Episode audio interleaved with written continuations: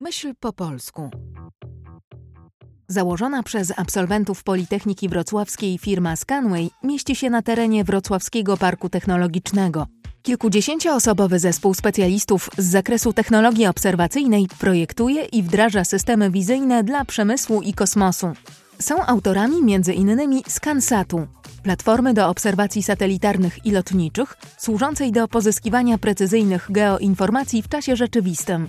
Scanway pracuje również nad systemami hiperspektralnymi, które znajdują zastosowanie m.in. w przemyśle wydobywczym, poligraficznym czy spożywczym. W przypadku tego ostatniego system wizyjny jest w stanie wcześniej wykryć pleśń na produktach szybko psujących się, np. owocach i warzywach, zanim dostrzeże ją ludzkie oko. Wrocławska firma pracuje aktualnie nad kilkoma projektami kosmicznymi: Star Vibe, Eagle Eye czy Piast, Polish ImAging SaTellites, realizowanego w ramach rodzimego konsorcjum branży kosmicznej prowadzonego przez Wojskową Akademię Techniczną. W efekcie opracowane zostaną 3 nanosatelity, które będą obsługiwane przez polskie siły zbrojne. Umieszczenie obiektów na orbicie planowane w okolicach 2024-2025 roku. Michał Zięba, który jest szefem ekipy technicznej. Tak, jestem dyrektorem technicznym Scanwaya i członkiem zarządu przy okazji. No i jesteś od samego początku. Tak, byłem akurat jednym z, można powiedzieć, założycieli Scanwaya, pomysłodawców, założycieli od samego momentu, kiedy były nas 3 osoby na pokładzie. Zdaje się, że słyszałem, że nie było łatwo, bo pracowałeś, a po godzinach... Tak, to był akurat okres, kiedy Scanway dopiero zaczynał. Mieliśmy trochę pomysłów, mieliśmy jakiś kierunek wyznaczony, ale wiadomo, jak to startupy w Polsce, zwłaszcza jeszcze kilka lat temu, sytuacja była różna pod kątem finansowania. Dlatego, żeby sobie trochę ułatwić sprawę, to z jednej strony pracowałem normalnie na etat jako inżynier większej korporacji, a po godzinach chodziłem do Scanwaya i tam w niewielkim, jeszcze wtedy 10-metrowym praktycznie biurze próbowaliśmy właśnie pracować nad naszymi rozwiązaniami. No właśnie, pracujecie nad systemami kontroli jakości, prawda? 2D, 3D, multi- i hiperspektralne. Mógłbyś coś o nich opowiedzieć, bo ja nie za bardzo wiem, nasi widzowie pewnie też nie. Dokładnie. Większość właśnie technologii, którymi się zajmujemy, są technologie wizyjne, czyli gdzieś w tym układzie jest kamera i ta kamera pozwala nam na rejestrowanie światła. Jeśli mówimy, powiedzmy, o zwykłych takich prostszych systemach, no to mówimy o systemach 2D, czyli jest taka kamera, jak mamy na przykład w telefonie, tylko wiadomo, w wydaniu przemysłowym. Ona rejestruje zdjęcie i nasze oprogramowanie, które tworzymy, które opracowujemy, analizuje te zdjęcia pod kątem wykrywania, czy to poprawności złożenia, wad, czy innych cech produktu, które życzy sobie nasz klient. Cała magia polega na tym, żeby tak dobrać komponenty, tak dobrać cały system i tak dobrać oprogramowanie, żeby ten system działał wydajnie, poprawnie i z odpowiednim, powiedzmy, zaufaniem ze strony klienta, że nic się z tym nie stanie. A te systemy hiperspektralne, to mnie interesuje. Powiedz, gdzie to znajduje zastosowanie? Można powiedzieć, że wszędzie, bo... Jakieś przykłady? Te technologie dopiero, można powiedzieć, mocno wchodzą na rynek, bo to jest jakby najnowsze osiągnięcie systemów wizyjnych. I takim najbardziej, powiedzmy, reprezentatywnym przykładem jest przemysł spożywczy. Tutaj na przykład mięso. Normalnie na przykład w ubojni pracownik dzieli mięso na porcje, wiadomo, ubój na przykład świń czy kurczaków i ocenia na przykład jakość pod kątem zawartości tłuszczu, jakości samego mięsa i, powiedzmy, jedynym dostępnym narzędziem, czyli oczami, ocenia, czy to jest klasa A, B, C, czy to jest lepsze czy gorsze. My w tym momencie jesteśmy w stanie bardzo dobrze dzięki tym systemom zarejestrować obraz tego mięsa i bardzo precyzyjnie ocenić zawartość tłuszczu, jakość, czy na przykład dana sztuka była zdrowa, chora. Inny przykład to jest na przykład produkcja pomidorów. Czyli wersja do wegetarian. Dokładnie. A też zdaje się, że realizujecie takie systemy, które badają jakość rudy różnych metali. Powiedz mi, na jakiej zasadzie to działa? To też jest, powiedzmy, nazwijmy to technologia wypączkowana z technologii hiperspektralnych. To jest technologia, która nazywa się LIPS. To jest Laser Induced Breakdown Spectroscopy, czyli w skrócie strzelamy laserem na przykład kawałek rudy, kawałek skały. Ten laser odparowuje, można powiedzieć, dokonuje ablacji tego materiału, czyli zamienia w mgnieniu oka ten materiał w plazmę, która świeci. To światło za pomocą odpowiednich sensorów, odpowiednich kamer jesteśmy w stanie przeanalizować i na podstawie rozkładu tego światła, spektrum tego światła, jesteśmy w stanie stwierdzić, jakie składniki, jakie pierwiastki się tam znajdują, w jakich proporcjach. Dlatego na przykład dla producentów miedzi czy elektrowni, które korzystają choćby z węgla brunatnego, jesteśmy w stanie stwierdzić jakość surowca. Zapytałbym Cię o jakieś inne zastosowania oprócz tych, które wymieniliśmy, czyli przemysł spożywczy, wydobywczy. Gdzie jeszcze mogą znaleźć zastosowania te układy, które produkujecie? Pod tym kątem bardzo mocno działamy w jeszcze przynajmniej 3 branżach pod tym kątem, bo działamy w poligrafii, gdzie badamy jakby zarówno jakość samego papieru, który wchodzi do druku, jak i sam proces druku. Czy to na papierze gazetowym, takim jak czasopismo, czy to choćby na tekturze. W czasie rzeczywistym to się dzieje, tak? To jest dość wymagająca aplikacja, bo maszyny poligraficzne działają z prędkościami dochodzącymi do 15 metrów na sekundę, a jak chcemy przeprowadzić analizę, która przynosi wartość dla klienta, to musimy przeprowadzać to z niesamowitą dokładnością, dlatego jakby prędkość analizy danych, zbierania i analizy danych dochodzi tam do kilku gigabajtów na sekundę i to trzeba przetworzyć, dlatego tutaj bardzo mocno działamy z jakby technologiami przetwarzania opartymi choćby o machine learning, sieci neuronowe, żeby maksymalnie to przyspieszyć i maksymalnie zwiększyć jakby dokładność tej analizy. Ta poligrafia jest jedną z branż. Kolejną bardzo dużą i ważną dla nas branżą jest automotive, gdzie tak naprawdę jesteśmy w całym łańcuchu dostaw od poszczególnych elementów z tworzywa sztucznego czy metalowych po całe, można powiedzieć, złożenia samochodów. Kontrola jakości, kontrola powieści, spawów, kształt, lakieru, kształtu, uszkodzeń. To wszystko jesteśmy w stanie analizować naszymi systemami. Kolejną branżą, w której działamy bardzo mocno, jest przetwórstwo drewna i produkcja mebli.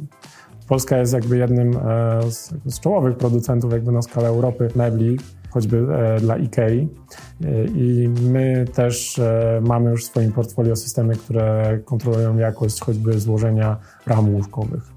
Więc tutaj też bardzo mocno jesteśmy obecni w tym branży. Szef wszystkich szefów Scanway. Miło mi. Dzień dobry. Powiedziałeś kiedyś, że chciałbyś sprowadzić kosmos na Ziemię. Udało Ci się to? Myślę, że częściowo tak. Tak jak przeglądam w zasadzie to, co udało nam się zrobić i to, z kim, na kogo mieliśmy wpływ, bo w zasadzie przeprowadzanie kosmosu na Ziemię ma wiele aspektów, nie tylko taki technologiczny, ale też taki, powiedzmy, mentalny, czyli wprowadzanie kosmosu do głów młodych ludzi. I jak patrzę na kogo zatrudniamy w tej chwili, czyli wielu młodych ludzi, którzy jeszcze parę lat temu tylko słuchali o nas i pytali, czy jak skończą studia, to będą mogli u nas pracować, a teraz już są u nas i dowożą urządzenia, które latają w kosmos, no to w tym momencie myślę sobie, że trochę tego kosmosu sprowadziliśmy na Ziemię. No właśnie, może byś opowiedział coś o tych najciekawszych projektach kosmicznych. Na pewno siłą Scanwaya jest synergia tych dwóch gałęzi. Kosmos jest na pewno taki bardziej, powiedzmy, medialny, tak. Wszyscy o tym chcą głośno mówić, bo faktycznie te rzeczy, które latają w górę, zawsze są spektakularne. Czy wybuchają, czy dolatują na miejsce, zawsze przykuwają wzrok. Natomiast tak, mamy kilka ciekawych projektów, które w tej chwili realizujemy. Piast jest jednym z nich. Piast to jest moim zdaniem nawet nie tyle sukces Scanwaya, co sukces Polski, że administracja państwowa zdecydowała się zainwestować w urządzenia, które będą faktycznie działały na orbicie i będą dostarczały cennych informacji dla polskiego bezpieczeństwa, bo Piast to jest projekt, który jest pośrednio finansowany przez NCBR, ale też przez Ministerstwo Obrony Narodowej, więc jest to projekt, który stricte ma służyć temu, żeby byśmy mogli obrazować, robić zdjęcia rozmaitych zakamarków naszej planety bez proszenia się o te zdjęcia. Się napotkałem na taką ciekawą nazwę jednego z waszych projektów, Trudge. To jest ptak jakiś. Ale pod tą nazwą na pewno się kryje coś innego. Tak, na pewno sprostuję, że to nie jest na pewno nasz projekt. Znaczy my dostarczaliśmy do tego część instrumentu naukowego, konkretnie nasze kamery. Natomiast był to projekt bardzo podobny do projektu Dream, który wielu jakby z tych, którzy obserwują naszą firmę, zna. Dream i Trudge to były takie, można powiedzieć, bliźniacze projekty, które były realizowane z ESA Education Office, czyli z Biurem Edukacji Europejskiej Agencji Kosmicznej, i to były projekty, które były robione przede wszystkim przez ekipy studenckie, w których częściowo braliśmy udział. Natomiast my jako firma dostarczaliśmy do nich tą wartość taką technologiczną związaną z obserwacją. To były projekty, które miały zadanie, zarówno Dream, jak i Trudge, wynieść na dużą wysokość do warunków nieważkości pewien eksperyment naukowy, w których na pokładzie... To balonem satelitarnym. Nie balonem, rakietą suborbitalną lecieliśmy i tam na pokładzie obserwowaliśmy, jak się pewne zjawiska dzieją w stanie nieważkości. Ponieważ rakiety dzielą się na te, które lecą na orbitę i już w zasadzie nie spadają, przynajmniej nie tak szybko, i rakiety, które lecą suborbitalnie, czyli lecą prosto w górę lub też pod jakimś tam małym kątem, osiągają punkt maksymalnej wysokości i w tym punkcie, jeśli on jest odpowiednio wysoko i nie ma tam tarcia atmosferycznego, osiągamy stan nieważkości, czyli przez jakieś 2 minuty do 6 minut mamy stan taki, jakbyśmy byli na Międzynarodowej Stacji Kosmicznej. Możemy w tym czasie przeprowadzić eksperymenty bez angażowania urządzenia w jakąś misję orbitalną, co okazuje się, że jest znacznie tańsze, ponieważ taka rakieta jest w dziesiątki razy tańsza niż rakieta orbitalna, więc możemy szybko przetestować, czy nasze urządzenia będą działać. Trudge i Dream miały zadanie sprawdzenia pewnego rodzaju aparatur służących do eksploracji asteroid w przyszłości. Czyli były to urządzenia, które miały je łapać, które miały w nich wiercić. Wiercić? Tak. Nasz właśnie projekt Dream, na którym troszeczkę na początku naszej działalności dużo zdziałaliśmy, no to właśnie była kosmiczna wiertarka. Jak można w zasadzie tak wygooglować ten projekt, to kosmiczna wiertarka od razu będzie wskazywała na naszą firmę. Także. To brzmi jak taki fragment filmu science fiction. Grozi nam asteroida, lecimy do niej, wiercimy dziurę, wkładamy ładunki i odpalamy. Tak, nawet takie główne media państwowe o nas, nie tylko państwowe, ale takie polskie, mówiły o nas właśnie, że w zasadzie studenci z Wrocławia będą wiercić w asteroidzie, jak Bruce Willis w Armagedonie. Tak, były takie głośne nagłówki o nas. Wspominałeś o układach optycznych, szczególnie o tych, które z wysokości kilkuset kilometrów będą fotografować powierzchnię Ziemi. O jakich rozdzielczościach mówimy? Ta rozpiętość tej rozdzielczości jest bardzo duża, bo z jednej strony nasze instrumenty, te, które robimy, takie najbardziej wysokiej rozdzielczości, w założeniu mają dochodzić do 1 metra na piksel. Trochę ciężko sobie to wyobrazić, znaczy można sobie wyobrazić taki piksel metr na metr, ale co to znaczy w kontekście zdjęcia, jak takie zdjęcie wygląda? No to jest zdjęcie, na którym możemy ocenić faktycznie, gdzie stoją poszczególne samochody w mieście, ale nie jesteśmy w stanie rozpoznać dokładnie, jakim samochodem to coś jest. Czyli jest to bardzo cenne dane w kontekście na przykład urbanistyki, rolnictwa, w kontekście oczywiście bezpieczeństwa również, no bo możemy rozpoznać, gdzie są pojazdy rozmieszczone w terenie. Może być trochę problem z rozpoznaniem, co to dokładnie jest, ale nad tym jeszcze pracujemy, żeby móc robić lepsze algorytmy rozpoznawania takich obiektów. I te układy optyczne testujecie na dole w kolimatorze, nie? Tak, też między innymi, no bo trzeba sobie uświadomić dwie rzeczy. Jedna rzecz to jest rozdzielczość i to kolimator nam bardzo dobrze pokazuje. Pokazuje nam, jaki uzysk rozdzielczości jesteśmy w stanie mieć z tych instrumentów optycznych, ale druga rzecz to jest takie mało popularne słowo, ale radiometria. Radiometria, czyli nie chodzi o pomiar radiacji, przynajmniej nie takiej, jaką możemy kojarzyć z filmów i książek, tylko chodzi o poziom promieniowania elektromagnetycznego, czyli czy nasz teleskop w połączeniu z tym konkretnym sensorem będzie w stanie w ogóle zrobić zdjęcie, na którym coś będzie widać, czyli czy ilość tych fotonów, które dolecą do nas z tych 500 kilometrów przy danym układzie optycznym będzie wystarczał, żeby zrobić dobre zdjęcie. I to jest kolejna rzecz, którą testujemy. Jedno z najważniejszych wyzwań w ogóle przy projektowaniu instrumentów optycznych, bo tymi liczbami w ogóle wszystkimi na temat parametrów optyki można strasznie żonglować, ale nie da się oszukać radiometrii. To znaczy mówimy sobie tak, że jak ktoś ogłasza, że zrobi satelitę, który ma pół metra rozdzielczości albo tam centymetr rozdzielczości, to oczywiście da się zrobić taki teleskop, tylko że nie będzie nic na nim widać. Będzie miał po prostu czarny obraz, nic nie będziesz widział i te obliczenia radiometryczne i potwierdzenie ich w tym kolimatorze to jest już jakby pełnia sukcesu, żebyśmy mogli powiedzieć, że ten instrument będzie pracował na orbicie.